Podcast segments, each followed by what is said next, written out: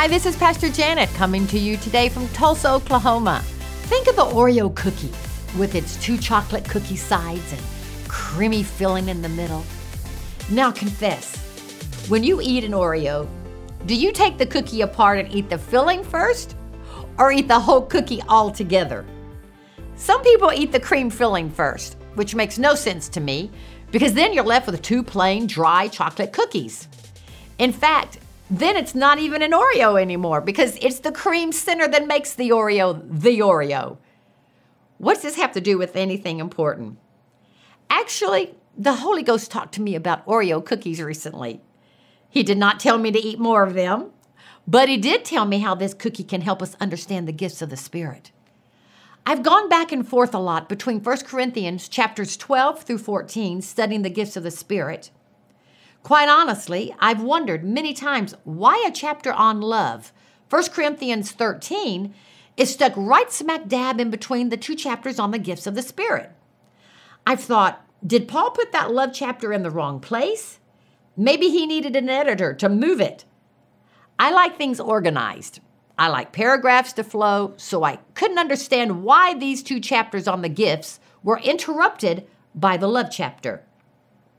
The truth is, that chapter is in exactly the right place. And the Holy Spirit spoke to my heart explaining 1 Corinthians 12, 13, and 14 are like the Oreo cookie. Chapters 12 and 14 are the cookies.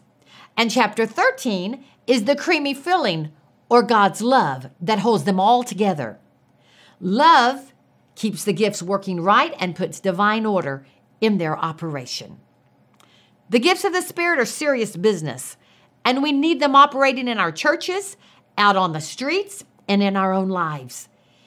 In fact, if there's one thing we need to start talking more about in this hour of the church, it's the gifts of the Spirit. Smith Wigglesworth said this about the gifts Is there not a vast and an appalling unconcern about possessing the gifts? You may ask a score of believers chosen at random from almost any church. Do you have any of the gifts of the Spirit? The answer from all will be no.